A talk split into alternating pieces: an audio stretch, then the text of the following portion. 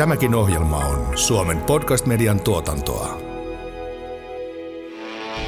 Mitkä on teille semmoisia merkkejä, jolloin te voitte todeta, että nyt on, nyt on vaadittu vähän liikaa, nyt on menty jossain mielessä yli? Tuossa varmaan tullaan just siihen, että, että sun pitää tietää, mihin pelaajat pystyy. Et, et, et monesti pelaajien subjektiivinen kokemus on, on, on tota, tai he ei tiedä, kuinka paljon he pystyy. Eli, eli valmentajan tehtävä on auttaa pelaajaa tekemään se asia niin hyvin kuin mahdollista ja näyttämään ja kertomaan, että miksi sen asian voi tehdä paremmin. Mutta sitten, sitten jos me ruvetaan vaatimaan asioita, mihin pelaajat ei pysty, niin silloin me mennään, silloin me mennään överiksi. Kuuntelet Suomen palloliiton podcastia valmentamisesta ja valmentajuudesta. Tämän jakson aiheena on vaatimustaso valmentamisessa. Miten asetetaan vaatimustaso ja mitä se ylipäätään tarkoittaa? Voiko valmentaja mennä vaatimisessa liian pitkälle? Keskustelemassa pitkän uran Suomen kolmella ylimmällä sarjatasolla sekä Liettuassa tehnyt jalkapallovalmentaja Tommi Pikkarainen ja kokenut koripallovalmentaja Pieti Poikola. Ohjelmaa juontaa entinen aamaajoukkue pelaaja ja nykyinen juniorivalmentaja Petri Pasanen. Nyt puhuu valmentaja. Tänään meillä on aiheena, nimetään se voiko valmentaja olla överi hieman puhetta vaatimustasosta urheilussa ja ihmisjohtamisesta. Ne kanssa tätä aihetta pohtivat koripallovalmentaja Pieti Poikala Lahti Basketballin päävalmentaja. Tervetuloa Pieti. Kiitos oikein paljon. Mukavalla mukana. Hyvä. Ja Tommi Pikkarainen, jalkapallovalmentaja Turusta. Terve vaan. Hienoa olla täällä.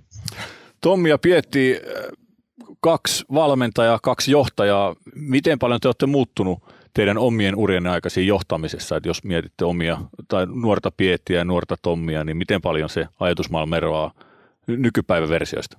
No mä voin ainakin vastata tosi nopeasti, että ihan niin kuin tosi paljon, että mä en, mä en kovinkaan suuresti arvosta sitä valmentajaa, mitä mä olin niin kuin vaikka 15 vuotta sitten, että mun mielestä se oli hyvin keskinkertainen.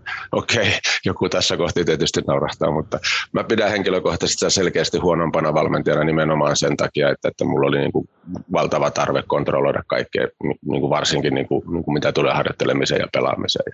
Mä koin olevani niin kuin tuossa mielessä semmoinen auktoriteetti, jota kaikkien on niin kuin tehtävänä kuunnella ja, ja siihen maailman aikaan, kun esimerkiksi Suomessa kolmannella sarjatasolla organisoi ja järjesti, niin, niin saavutti kyllä niin kuin tavoitteita joukkueen kanssa aika hyvin, mutta sitten kun rupesi jossakin kohdassa noin, noin kymmenen vuoden valmentamisen jälkeen esimerkiksi miettimään, että, että kuinka paljon niin kuin niistä pelaajista, joita, joita on valmentanut, niin on oikeasti pystynyt auttamaan eteenpäin korkeammalle tasolle ja vaikka niin kuin ihan ammattilaisuuteen asti, niin se lista oli pelottavan pieni. Ja mulle se oli ainakin semmoinen, jos ei nyt ihan paniikkiaihe, niin semmoinen niin kuin, niin kuin tosi tosi ison peili eteen menemisen paikka. Ja osittain sillä tiellä mä koen, että mä oon vieläkin.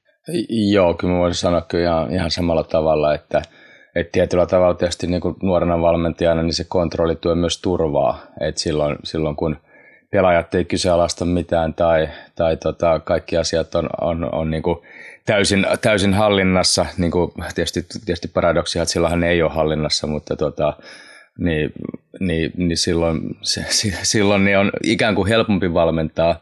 Että kyllä mä niin koen, että mä tässä koko ajan enemmän ja enemmän kulkenut rehellisyyttä ja ennen kaikkea niin kuin rehellisyyttä ja sitä kohtaa, mitä, mitä, mitä mä itse olen. Ja, ja toisaalta sitten pyrin myös olemaan niin kuin mahdollisimman rehellisesti se oma persoona nyt Toki varmaan aika kaukana vielä siitä, toivottavasti kymmenen vuoden päästä voin, voin ajatella näin niin kuin tämän hetken Pieti Poikolasta. Joo, ja mun mielestä toi liittyy vielä ainakin, ainakin niin kuin omalla kohdalla ja Fudiksessa mun mielestä ehkä jopa niin kuin yleisemminkin siihen substanssipuoleen myös siinä mielessä, että, että siihen mä, olen, mä en oikeastaan tuomitse yhtään yksityiskohtaa, harjoitetta tai, tai taktista asiaa, mikä silloin olisi ollut erityisen väärin, mutta se oli semmoinen niin kuin, ääretön joukko yksityiskohtia, joissa kaikissa piti yrittää vähintäänkin esittää olevansa ylivertainen auktoriteetti.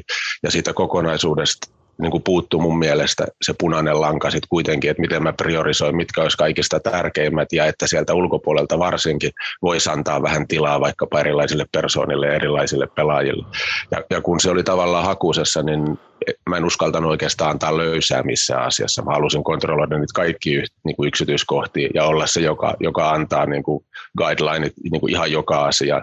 Ja, ja sitten kun oikeastaan voi sanoa, että vähän kuin pääsi matkustamaan, pääsi katsomaan oikeasti semmoisia valmentajia, joita vielä tänä päivänäkin pystyy arvostamaan niin kuin, niin kuin, niin kuin todella maailman huipulta ja huomasi, että, että okei, että näillä on kaikilla tietynlainen auktoriteetti ja, ja valtavasti karismaa ja paljon osaamista, mutta niiden ei tarvi ihan joka asiaan sanoa kaikkea.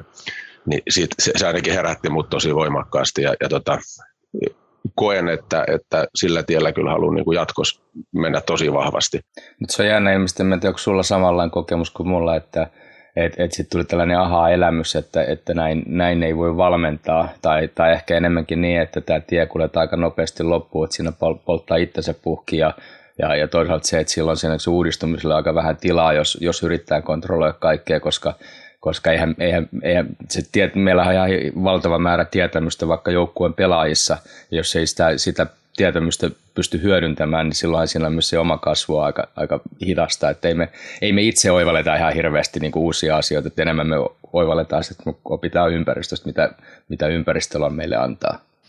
Ja tässä on vielä semmoinen mun mielestä puhuit paradoksista aikaisemmin, niin mun mielestä tässä on mielenkiintoinen paradoksi tämän oman muutoksen kanssa ja sitten sen faktan kanssa, että, että kuinka paljon sitä videomateriaalia nykyään tulee. Et ennenhän me kinasteltiin, parikymmentä vuotta sitten me kinasteltiin pelaajien kanssa, että mitä siinä tilanteessa oli. Ja pelaaja kertoo sitten omasta tunteesta ja omasta muistosta, että miten se oli. Ja mä kerron omasta tunteesta ja omasta muistosta.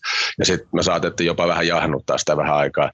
Ja, ja tota, samalla kun sä koet, että sä annat vähän enemmän tilaa, niin samalla nyt on tullut niin kuin se ei nyt ihan absoluuttinen, mutta, mutta kuitenkin tämmöinen niin kuin VAR on tullut peliin myös valmentamisessa, että hei, että ei, ei, katsotaan treenin jälkeen nauhalta, että, että miten se meni ja mitä siinä olisi voinut tehdä ja silti molemmille niin kuin pitää jäädä tilaa tulkita sitä, mitä siinä tapahtuu motivaatioista ja aikaisemmin tapahtuneista ja, ja kaikista havainnoista, jotka kuitenkin on niin kuin siinä pelitilanteessa aina kaikille erilaisia.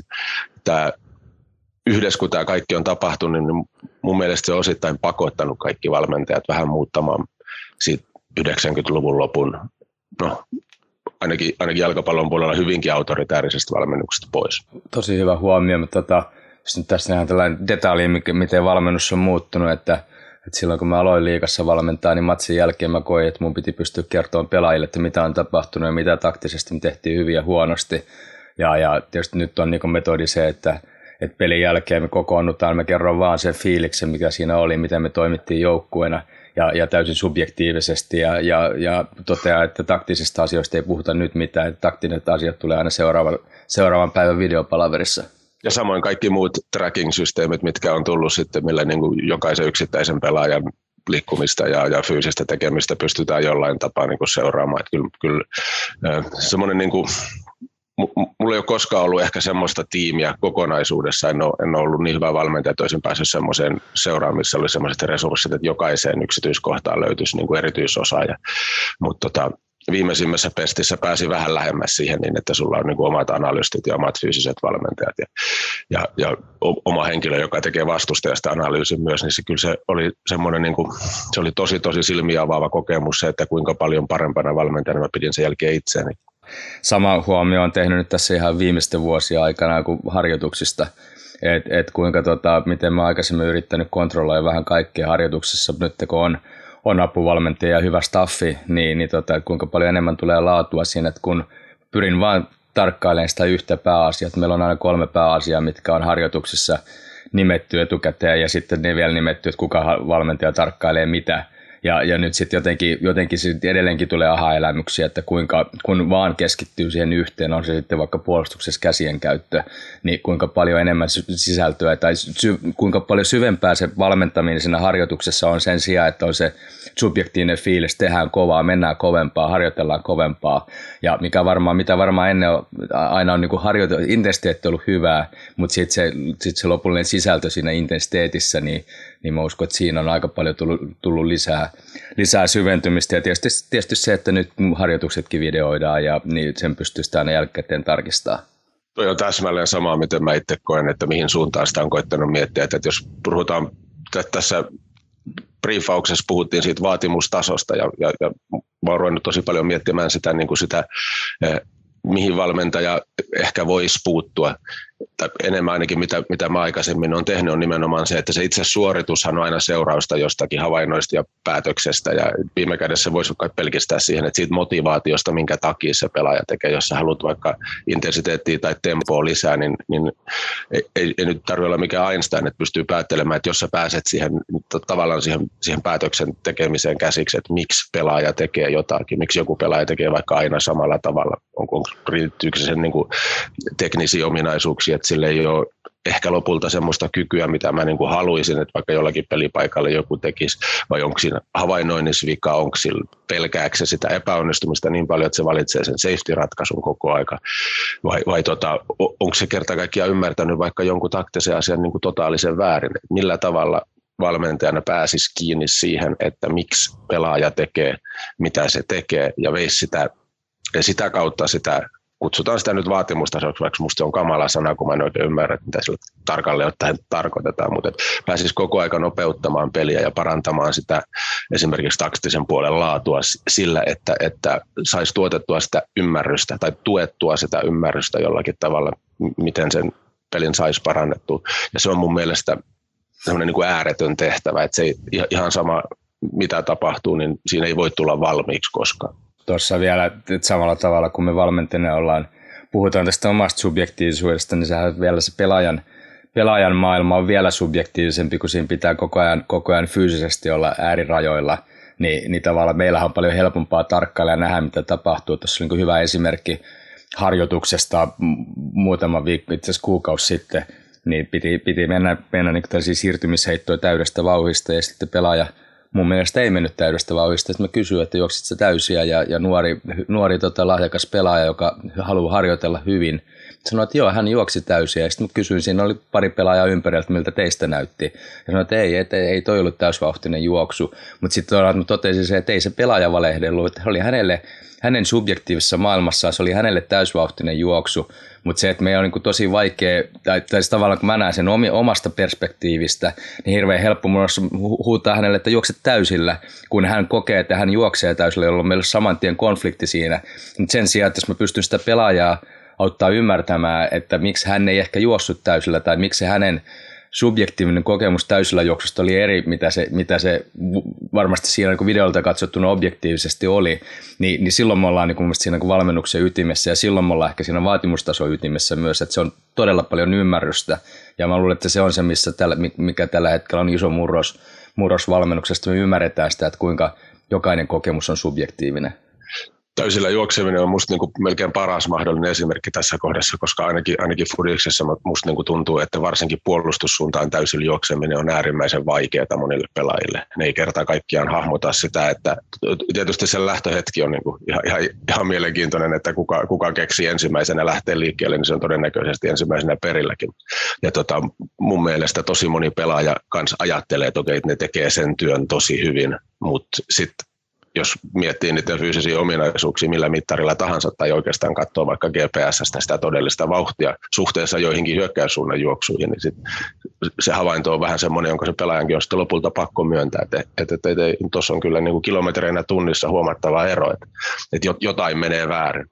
Itse tietysti pelasin pitkään jalkapalloa ihan korkealla tasolla, nyt mä valmennan 15-vuotiaita nuoria miehiä ja itse kanssa miettinyt hirmusti sitä, että että miten saa jonkun tekemään ainakin omin silmin täysiä töitä tai vaikka juoksemaan jonkun matkan kovaa, jotta se olisi aitoa. Hän itse teki sen omasta tahdostaan. Mä oon itse miettinyt sen niin, että siinä täytyy olla ero, että sen sijaan, että minä sanon jollekin, että juokse kovaa, juokse täysiä, kun että ympäristö kehottaa tätä yhtä pelaajaa juoksemaan täysiä, tai se viesti, että nyt kannattaisi juosta. Esimerkiksi ihan tämmöinen käytännön nyt itsellä on ollut, että vaikka nyt on pelattu joku pien peli, niin sen sijaan, että mä olisin sanonut, että pidetään mahdollisimman kovaa intensiteettiä, niin mä oon muodostanut pelin niin, että pelaaja tajuu tai se peli kannustaa sitä pelaajaa juoksemaan täysin. Esimerkiksi niin, että kun teet maali, niin maali hyväksytään vasta kun oot käynyt vähän peliaineen ulkopuolella heittämässä vaikka liivi jonkun rajan yli tai potkamassa maalia, koska sen ajan kun tämä pelaaja on poissa siitä pelistä, niin oma joukkue on alivoimainen. Niin sieltä kannattaa mennä, kannattaa juosta mahdollisimman nopeasti tekemään joku tietty toimenpide ja tulla takaisin, jotta he auttaa sitä omaa joukkoa taas mahdollisimman nopeasti. Ymmärrättekö mun ajatuksen tässä? Motivoit pelaaja ennemmin kuin että itse sanot sille, että juokse kovaa. eiköhän tuossa ole niin valmentamisen ytimessä, varsinkin mitä tulee pelaajakehitykseen, että, että manipuloi sitä peliä säännöillä ja pelaajamäärillä ja, ja kentän koolla ja muodolla ja millä tahansa niin, että, että aloitettiin siitä punaisesta langasta, niin nimenomaan niin, että sä voit tuohonkin keksiä niin kuin miljardi erilaista harjoitetta, mutta, mutta että mistä sä löydät ne harjoitteet, jotka on just sen sun seuran tai, tai joukkueen tai sen pelaajakehitysajatuksen suuntaisia ja kuinka sä sitten vielä sen jälkeen, kun sä oot sen tehnyt, niin kuinka sä vielä pystyt niin kuin analysoimaan ja, ja katsomaan taaksepäin, että et, et toteutuko ne asiat, oliko tämä hyvä treeni. Usein, vaikka silloin 15 vuotta sitten, niin mä olin sitä mieltä, että oli niin kuin hyvä treeni. Mutta nyt mä analysoin sitä samaa, että, että joo, joo, se oli hyvä treeni, mutta sillä ei ollut mitään tekemistä oikein, oikein sen asian kanssa, että, että millain meidän pitäisi pelata. Että se yksinkertainen asia, että, että harjoittele niin kuin pelaat, niin se ei mun mielestä se ei ole kovin yksinkertainen juttu lopulta toteuttaa laadukkaasti. Että kaikki, kaikki kun pelaa fudista, tai tämmöinen klassikko esimerkki, mutta mun mielestä se sopii tähän ihan hyvin, että, että se Wimbledonin Crazy Gang, joka voitti aikoinaan legendaarisesti Englannin FA Cupin, niin tarviiko ne höynää mihinkään? Tähän, tähän samaan miinaan niin kuin itse sortuu, että pidät tavallaan pelaajille kivoja hyviä harjoituksia, mutta, mutta lopulta sitten kun puhutaan niin edustusjoukkuetasosta, niin se ei välttämättä tuekaan sitä jalkapalloa, mitä te pelaatte.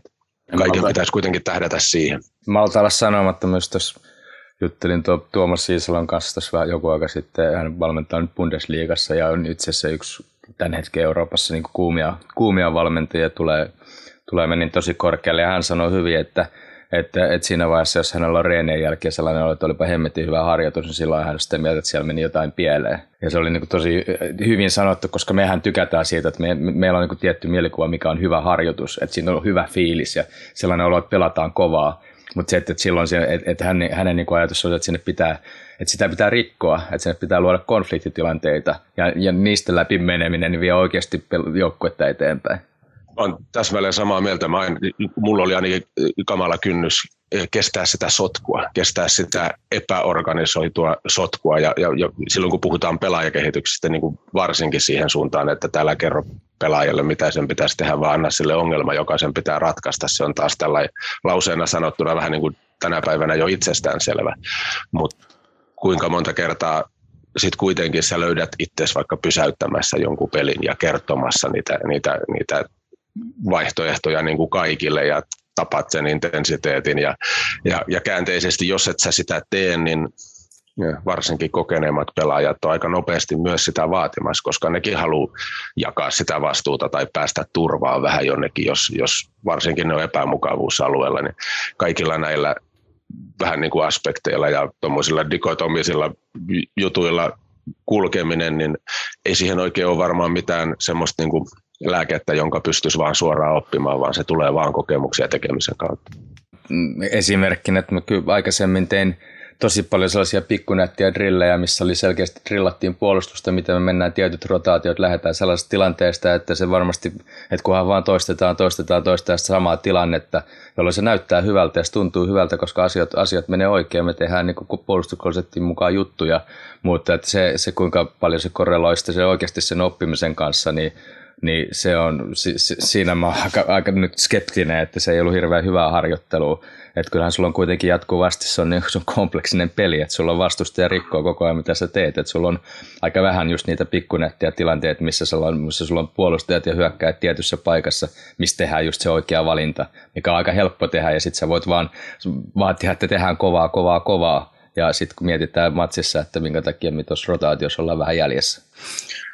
Joo, mulle oli semmoinen herättävä hetki. Se oli, mä, mä pystyn muistamaan tämän hyvin tarkkaan jotain 2000-luvun 2007-2008, jotain, jotain semmoista aikaa. Mä olin yhdessä liigajoukkueessa apuvalmentajana ja, ja valmennuspäällikkönä. Ja, ja tota, me tehtiin yhteistyötä silloin yhden belgialaisen pääsarjajoukkueen kanssa, Allakastin pääsarjajoukkueen kanssa. Ja mä vietin jonkin verran aikaa. Silloin se oli ensimmäisiä kunnollisia matkoja, mitä pääsi tekemään. Ja mä katsoin pelaajien. Siihen aikaan kaikki teki drillejä kaikki, kaikki harjoitukset käytännössä jossa jollakin tapaa alkoi jonkinnäköisillä teknisillä toistoilla. Ja, ja mä katsoin niiden tekemistä ja mä mietin sitä, että nämä ei ole kovinkaan paljon parempia kuin, kuin tota, ne pelaajat, joita, joita sitten koto Suomessa päivittäin näkee. Ja sitten joka ikinen kerta, kun sitä siirryttiin jonkinnäköiseen peliosioon, niin tuli semmoinen olo, mikä oli tietysti myös niin kuin, vähän niin kuin fakta, että yksikään niistä kotosuomalaisista pelaajista ei pärjäisi tässä. Ja se se, se, se pisti mun aivot niin kuin ihan ylikierroksille, että, että mitä ihmettä tässä on, että miksi nämä mun havainnot on niin kuin tämmöiset, että näin, näin sovii niin kuin millään lailla yhteen, että me puhutaan jollakin tavalla ja mun mielipide oli se, että suomalaiset pelaajat on niin kuin teknisesti huonompia, mutta se ei täsmännyt siihen havaintoon silloin ollenkaan. Ja, ja se, se oli ainakin mulle semmoinen jonkinnäköinen niin kuin lähtölaukaus siihen, että nyt, nyt pitää pystyä niin kuin muuttamaan omia ajatuksia aika voimakkaasti sinne, sinne tota, pelin omaisuuden suuntaan. Ja, ja edelleen on sitä mieltä, että, että koska mä oon näin vanha, niin ne vanhat traditiot on niin kuin kauhean rasite mulle. Mä koko ajan joudun niin kuin itteeni haastamaan ja miettimään, että kuinka paljon tästä tulee vaan siitä tottumuksesta tai siitä kulttuurista, missä tässä on niin kuin ollut ja, ja, ja kuinka paljon mä oikeasti ymmärrän, että mitä tässä tapahtuu. Pieti, Tommi mainitsi tuossa vähän aikaa sitten, että hän ehkä vähän vierastaa käsitettä vaatimustaso. Miten sä, sä Pieti koet sen? Se tietysti riippuu, miten määritellään vaatimustaso, että et, et perinteisesti vaatimustaso on sitä, että tehdään kovaa ja ollaan fyysisiä, mutta kyllä mä kokisin, että, et, tai, tai mulle vaatimustaso tarkoittaa sitä, että, että mä pystyn, pystyn tota, poimimaan että jotain asiaa, mitä me harjoitellaan, niin, niin siinä me ei tehdä kompromisseja. Että jos me halutaan, että että, että pallon paine on tietynlainen, niin jos se pelaaja, me puhutaan, meillä on niin kuin one inch rule, eli, eli että pitää olla niin kuin käytännössä tuuman päässä, niin kuin, että se on, tietysti se, ei ole, niin kuin, se on, se on enemmän, enemmän niin kuin tällainen kuvainnollinen sääntö, mutta se, että jos se on meidän teemaharjoituksessa, niin joka ikinen kerta, kun se pelaaja ei ole siinä, niin silloin pillisoi. Ja, ja, tota, ja, ja mutta sitten, että et sitä ei tarvitse kovin kauan tehdä, koska silloin opitaan se, opitaan se asia. Mutta ehkä se on niin kuin mun mielestä vaatimustaso on se, että se, se asia, mitä mä tarkkailen, niin siinä me ei tehdä kompromisseja. Ja, ja sitten taas toisaalta se, että mä pystyn keskittyä vain siihen yhteen asiaan kerralla, korkeintaan kahteen, ja sitten mulla on apuvalmentaja, joka keskittyy johonkin muuhun, muuhun asioihin. Ja sitten me ei välttämättä tota, keskeytetäkään sitä flowta silloin, kun joku toinen asia ja toista asiaa ei tehdä, tehdä, tehdä riittävän hyvin, tai joku toinen asia voitaisiin tehdä paremmin, että, että pelissähän on, on, on ääretön määrä asioita, mitkä, mitkä voitaisiin tehdä mahdollisimman hyvin, ja, ja tota, se, että jos mä yritän puuttua kaikkiin mahdollisiin asioihin, niin niin silloin, silloin se on sellaista, voi olla ihan hyvän näköistä toimintaa, mutta se oppiminen ei ole, ei, ei ole optimoitua. Että kyllä, niin kuin, kyllä mielestäni niin vaatimustaso on tärkeä asia, mutta sitten se pitäisi olla vaan valmentella ihan piru iso haaste siinä, että miten se puutut just oikeisiin asioihin.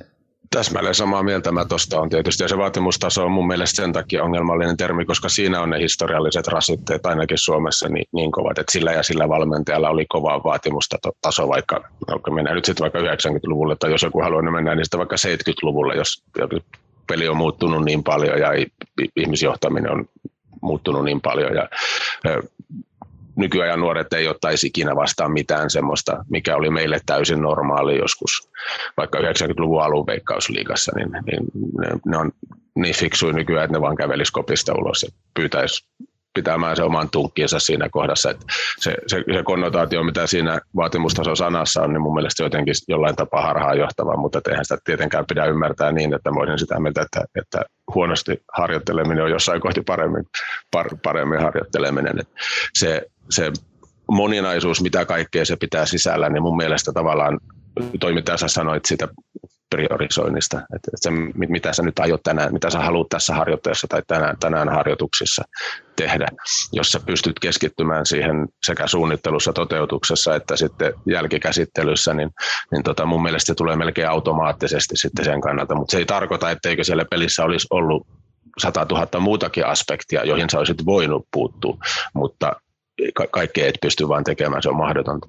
Ehkä tuossa vielä, jos puhutaan vaatimustasosta, niin helpostihan sitä niin tällaisessa ensimmäinen, ensimmäinen mielikuva on se, että, että valmentaja, valmentaja joka huutaa ja kaikki, kaikki vähän pelkkää ja tehdä, sitä kautta tehdä asioita mahdollisimman hyvin. Että, että kyllä mä koen, että, että, että tuossa jossain vaiheessa esillekin, että, että et sulla pitää olla sellainen joukkue, joka oikeasti haluaa tehdä niitä asioita mahdollisimman hyvin. Että et, et, et se on niin ensimmäinen osa vaatimusta, se on se, että sulla on sellainen ryhmä, jonka se, joka, pystyy, joka pystyy toteuttamaan ja joka, joka on valmis harjoittelemaan, jolla on halu tehdä asioita mahdollisimman hyvin, että mun ei tarvitse pelätä sitä, että haluaako, onko joku pelaaja laiska tai, tai välinpitämätön, vaan, vaan mä voin keskittyä vaan siihen, että mä autan sitä pelaajaa tekemään oikeita suorituksia – mahdollisimman hyvin. Ja, ja se on tietyllä tavalla aika mielenkiintoista, että mä koen, että toki tietysti mun oma subjektiivinen, täysin subjektiivinen kokemus, että, että tämä joukkue, mitä mä nyt valmennan, niin mikään joukkue ei ole valmen, va, näin hyvin.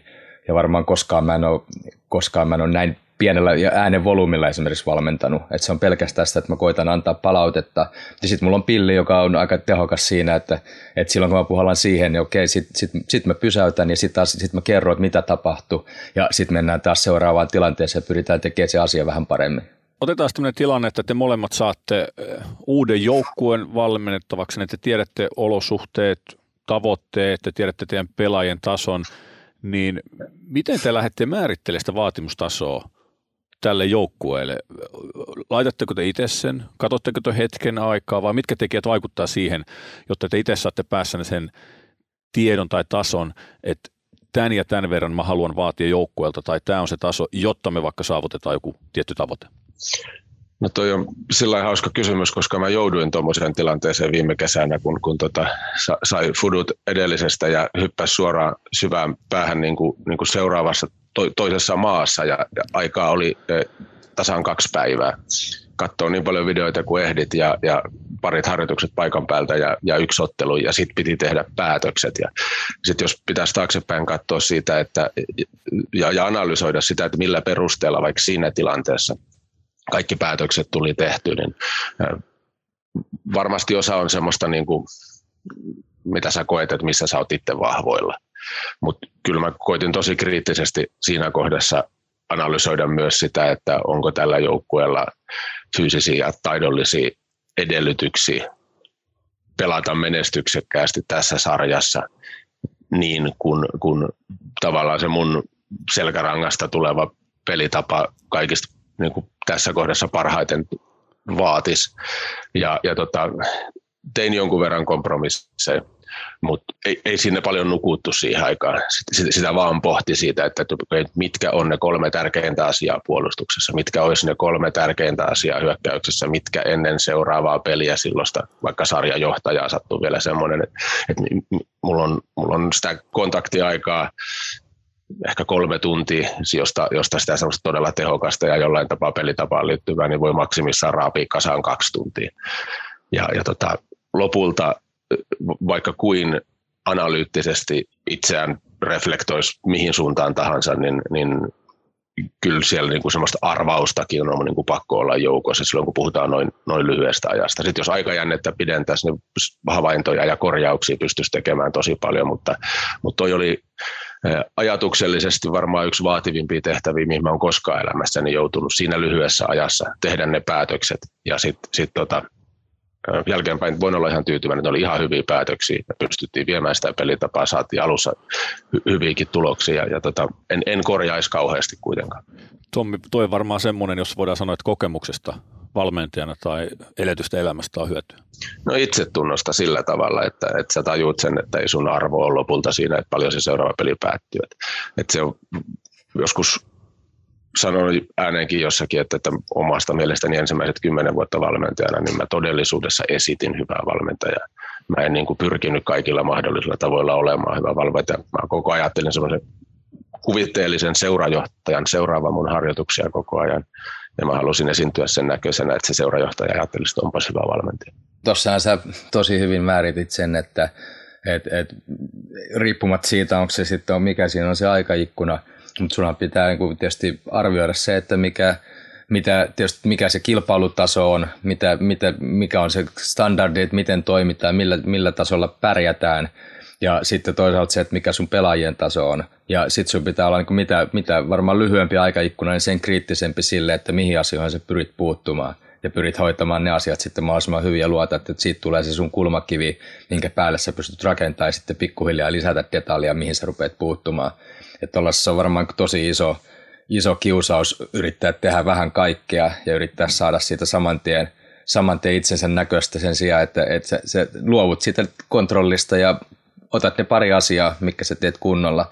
Ja mä uskon sitten, että, että jos sä teet sen riittävän hyvin, niin siitä tavallaan, siitä tulee se hyvä, hyvä tekemisen henki, että kun pelaajat kokee, että heillä on se, ne, ne asiat, mitä vaaditaan, heillä on se tietty vapaus, ja, ja että kyllähän pelaajat haluaa kuitenkin, pelaajat haluaa olla mahdollisimman hyvännäköisiä koko ajan. Täsmälleen noin, ja, ja, ja tuohon tyyliin se meni, että se, se pelko kohdata tappioputkessa uusi valmentaja, niin se tuommoisessa itä-eurooppalaisessa kulttuurissa varsinkin se oli tosi suuri.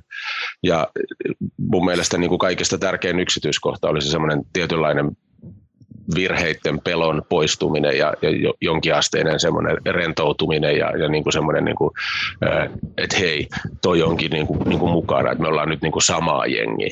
Ja se, mä mokasin ja me te, vastustaja teki maalin, koska mä, mä kämmäsin tänne, mutta ei se suolannutkaan mua niin kuin tässä tämän mun perheen edessä, vaan, vaan, vaan totesi vaan ja tuki mua ja sanoi, että, että hei, että, että, että virheet sattuu kaikille, että, että sä teit parhaasi ja tuolla ei niin kuin mitään voi, että pomppas noin ja olisi voinut pompata toisellakin tavalla, että hei nyt mennään uudestaan, että ei haittaa. Niin se tavallaan se ilmapiirin muutos oli siinä lopulta se ratkaiseva tekijä, tuskin mikään yksittäinen tai kaksittainen taktinen juttu kuitenkaan. Tämän keskustelun teemana meni, voiko valmentaja olla överi. Mitkä on teille semmoisia merkkejä, jolloin te voitte todeta, että nyt on, nyt on vaadittu vähän liikaa, nyt on menty jossain mielessä yli? Sitten varmaan tullaan just siihen, että, että sun pitää tietää, mihin pelaajat pystyy. Et, et, et monesti pelaajien subjektiivinen kokemus on, on, on tota, tai he ei tiedä, kuinka paljon he pystyy. Eli, eli valmentajan tehtävä on auttaa pelaajaa tekemään se asia niin hyvin kuin mahdollista ja näyttämään ja kertomaan, että miksi sen asian voi tehdä paremmin. Mutta sitten, sitten jos me ruvetaan vaatimaan asioita, mihin pelaajat ei pysty, niin silloin me mennään, silloin me mennään överiksi. Että, että jos tämä on tota, ihan perus itseohjautuvuusteoria, että, että jos, sä, jos, sä, jos sä menetät sun kompetent, jos et sä koe, että sulla on, sulla on kompetenttia tehdä joku asia, niin silloinhan, silloinhan sä, sä et tee mitään muutakaan asiaa hirveän hyvin. Mutta sitten taas toisaalta, toisaalta se, että, että monesti pelaajien kokemus on subjektiivinen, että he, he pystyvät tekemään paremmin asioita, mitä he, mitä he kuvittelee tekevänsä. Että en mä, niin kuin toi on niin siis tosi tärkeä, tärkeä kysymys, mutta en mä tiedä, voiko, voiko, voiko vaatia, siis mennään överiksi, kun vaaditaan mitä ei pystytä, mutta toisaalta sitten taas, että, että sun pitää löytää se, pystyä se määrittää se yläraja niin ylös kuin mahdollista että, ja, ja auttaa pelaajaa saavuttaa oma potentiaali. Että kyllähän me niin kuin, valmentajathan auttaa ja se on varmaan se, mitä kaikki, kaikki nykyvalmentajat puhuu, että me ollaan, me ollaan auttamassa pelaajia tekemään niin, asioita niin hyvin kuin mahdollista.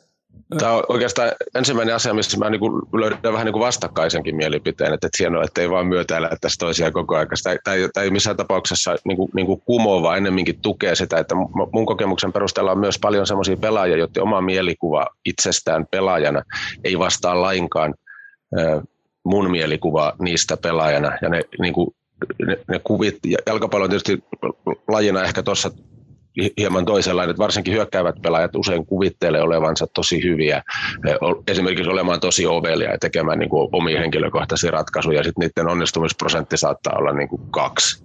Ja sitä huolimatta ne vaan toistaa niitä samoja tosi oveli juttuja, jotka on joskus onnistunut ja varmaan tulee myöskin joskus onnistumaan, mutta lopulta kun ne ei niin kuin tässä kohdassa tue sit sen joukkueen tuloksen teko ollenkaan, niin se, se tota, millä tavalla sä saat sen pelaajan ymmärtämään positiivisesti sen, että sä et ole niin hyvä kuin sä luulet, on aika tuommoinen hienovarainen tehtävä valmentajalle, että nyt se, kaiken sen kääntäminen niin joukkueurheiluna on semmoinen pieni kasvojen säilyttämismekanismi, että, että hei, meidän joukkue pelaisi näin ja nyt olisi tosi tärkeää, että tässä pelin vaiheessa eh, se teki sen tosi helposti ja yksinkertaisesti ja hyvällä prosentilla, koska meidän joukkue vaatii sen. Mutta jos se pitkässä aikajuoksussa se pelaaja ei kuitenkaan niin kuin osta sulta sitä ajatusta, koska sen mielestä jalkapallon hienoimmat jutut on ne kahden prosentin onnistumisasiat ja se haluaa jatkaa, niin, niin tota, mä, mä luulen, että sen pelaajan niin kuin kehittymismahdollisuudet sunnalaisuudessa on, on itse asiassa aika rajalliset, koska se ei tule koskaan saamaan sitä onnistumiskokemusta sen onnistumisprosentin kautta. On olemassa sanonta, joka kuuluu, että vain ne, jotka menee liian pitkälle tietää, missä ne rajat menee, niin voisiko se olla työkalukin tahallaan joskus provosoida siihen suuntaan, että menee niin sanotusti överiksi, jolloin voi näyttää itselle tai joukkueelle tai pelaajalle, että hei, nyt me tiedetään, missä joku raja menee. Tuossa on ainakin tietysti vähän eri, eriluonteisia lajeja tuossa mielessä, että, että sain kyllä kiinni tuosta, mitä sä, mitä sä sanoit ja jäin vähän kun jäin miettimäänkin sitä ja mietin, en mieti nyt tässä, en, en tuhlaa meidän aikaa siihen, mutta tota, esimerkki tuosta, mitä sä Peetu sanoit, että, että meillä on niin tietty tapa, miten me juostaan vaikka isot pelaajat juoksee kenttää ja siellä on pieni, pieni syöttöikkuna ja, ja tota, toisaalta se syöttöikkuna johtaa niin kuin helppoon koriin, mutta sitten toisaalta jos se syöttö, jos se syöttö ei osata antaa, niin se johtaa menetykseen. Ja, ja nyt meillä oli esimerkiksi eilen, eilisessä harjoitusmatsissa teema, että me halutaan, niin kun me koko ajan pyysin meidän, meidän takapelaajia löytä, etsimään sitä syöttöikkunaa ja antamaan, ja mä rohkaisin sitä, ja, ja tota, siinä tuli yksi harhasyöttö, ja mä sanoin pelaajille, että toi hyvä, että annoit ton, että nyt sä löydät sen oman rajan. Ja, ja toisaalta sitten totta kai niin kuin taas että jokainen kosketus on tilastoitu, me, että me saadaan jokaisen pelaajan points per possession, mitä se, mitä se, mihin se johtaa, miten se koskee palloon, niin, niin pitkässä juoksussahan se, sit, sitä pitää pyrkiä optimoimaan, mutta sitten, että jos ei sitä rajaa lähde etsimään, niin se ei optimoidu, vaan silloin me pelataan, pysytään sillä safety-alueella, jolloin me ei pystytä saavuttaa sitä meidän upsidea, ja, ja tota, en mä tiedä, ollaanko tuossa varmaan ehkä puhunut vähän samoilla sanoilla tai eri sanoilla sama, sama ajatusta, että kyllä meidän pitää hakea niitä rajoja koko ajan. Mutta sitten jossain menee se raja, että sä et voi taas rikkoa joukkueen tekemistä, että siinä valmentajan tehtävä on määrittää ne rajat, että mitä, mitä voi kokeilla ja, ja missä sitten, mikä on sellainen kokeilu, mikä ei välttämättä, joko se lopputulos ei ole että se on se suoritus on ehkä hienompi, mitä, mihin, se lop, mihin se lopputulos, kuinka, kuinka paljon se lopputulos vie pela, pelaamista, et, joukkueen pelaamista eteenpäin. Et, et tietysti sen rajan, rajan määrittäminen, sitten jossain vaiheessa pitää myös niin joillekin pelaajille asettaa rajat, että tämä, tämä, ei, tämä, ei, tämä suoritus ei kuulu meidän, meidän joukkueen, joukkueen tota, repertuaariin, ja voi olla, että sitten siltä osalta se pelaajan kehitys ei ehkä olekaan optimaalista. Tai sitten se on, ei, mistä noista tietää tuossa on varmaan joukkueen pelaamisen ytimessä just, just tämä näin, että jos, jos miettii, että katsojan tehtävä on, on tota, vaan kokea tunneita ja innostuu hyvästä suorituksesta ja vähän niin kuin olla turhautunut ja vihainen pelaajalle, joka tekee huonon suorituksen. Mutta valmentajan on kyllä niin kuin pakko päästä pidemmälle, että jos meillä nyt on sitten toppari, joka, joka tota, yrittää avata peliä, vaikka ja epäonnistuu, niin, niin kyllä siihen pitää pystyä niin kuin mun mielestä saamaan vähän syvempää analyysiä siihen, mitä siinä oikeasti tapahtui, kuin vaan se, että onnistuiko se vai ei. Jos se otti niin kuin tyhmän riski ja vaikka ei, ei peittänyt syöttöä tai valmistautui siihen liikkumalla pallottomana niin kuin huonosti, niin kyllä silloin niihin niin kuin pitää, pitää mun mielestä niin kuin puuttua tosi voimakkaasti, mutta jos me ollaan vähän vaikka hahmoteltu harjoittelemalla sitä, että okei tämmöisistä kulmista sä otat ja tuolle puolelle sä avaat ja, ja tonne sä vähän näytät ja, ja noi alueet on ne, minne sä sitä palloa niin kuin, niin kuin haet ja sit sä teet niin ja kun se vastustajakin saa, eli sekin saattaa tehdä sen hyvän suorituksen ja arvata sen esimerkiksi joskus. Pelkästään sen suorituksen onnistuminen tai epäonnistuminen on, on niin kuin todella ankea analyysi. Kaksi kokenutta valmentajaa, Tommi Pikkarainen ja Pieti Poikolla. Upeita ajatuksia ihmisjohtamisesta, vaatimustasosta ja ehkä tiivistä niin, että oikeaa vastausta ei näihinkään ole, vaan paljon hienoa. Kiitoksia molemmille tästä ja onnea tulevaisuuden koitoksiin. Kiitos. Kiitos paljon. Kiitos kun kuuntelit Nyt puhuu valmentaja podcastia. Seuraavassa jaksossa kysytään, voiko jalkapallossa kilpailla liikaa ja millaista on epäterve kilpailu. Vieraina jalkapallovalmentajat Rosa Lappiseppälä ja Pasi Tauriainen. Seuraa podcastia Spotifyssa tai tilaa ja arvostele se Apple Podcastissa. Näin kuulet aina uudet jaksot heti niiden ilmestyessä.